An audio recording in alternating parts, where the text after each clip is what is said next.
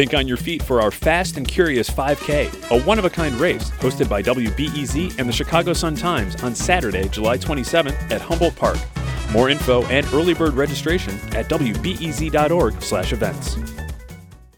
Good afternoon. I'm Lisa Labuz, and this is the rundown.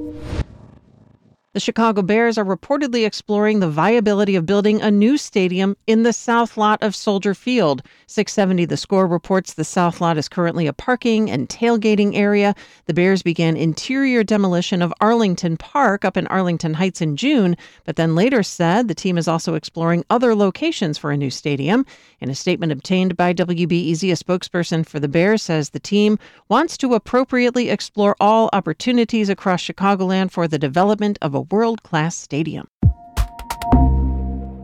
Small business owners in Chicago's Andersonville neighborhood on the north side are pushing back against a chain store that is eyeing a location on Clark Street. My colleague Claire Lane reports the owners of Foxtrot want to move into the former Reza's restaurant. Foxtrot operates 16 upscale markets across the city, but more than 40 small business owners in Andersonville are petitioning the landlord at 5255 North Clark Street to consider renting to an independent shop. Sarah Hollenbeck co owns the bookstore Women and Children First on Clark Street. The business owners here are all looking out for one another. Um, and when you're working with a chain store that's not necessarily invested to the same degree in the success of the business because it's just one of many. Other chains, including Warby Parker and Jeni's Ice Cream, recently opened locations on Clark. Foxtrot did not respond to requests for comment.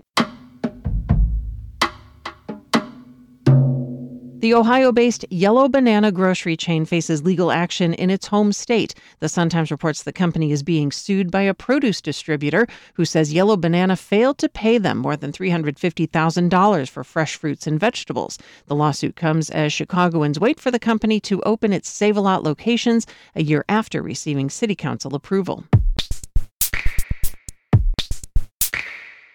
Illinois is in the middle of the road on a new national traffic safety report. The report by the group Advocates for Highway and Auto Safety says the state falls short for its lack of a motorcycle helmet requirement.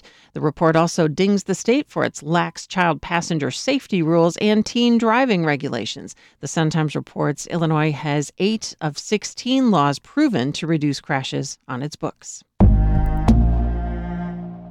Bally's Chicago saw flat revenue during its third month of operation. The Tribune reports the temporary casino at Medinah Temple generated just over $7.6 million in November, matching its revenue for October. City of Des Plaines is cracking down on travelers who leave their cars on residential streets when they fly out of nearby O'Hare. Travelers who are caught doing that will now face fines up to $250. The Sun Times reports signs will be posted alerting people of parking restrictions on Des Plaines' southeast side.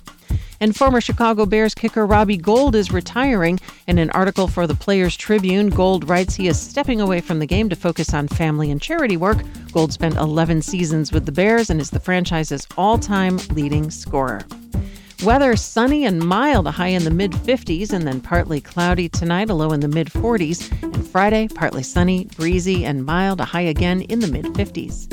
You can find the latest news wherever you want at WBEZ.org or on your radio at 91.5 FM. I'm Lisa Labuz. Thanks for listening.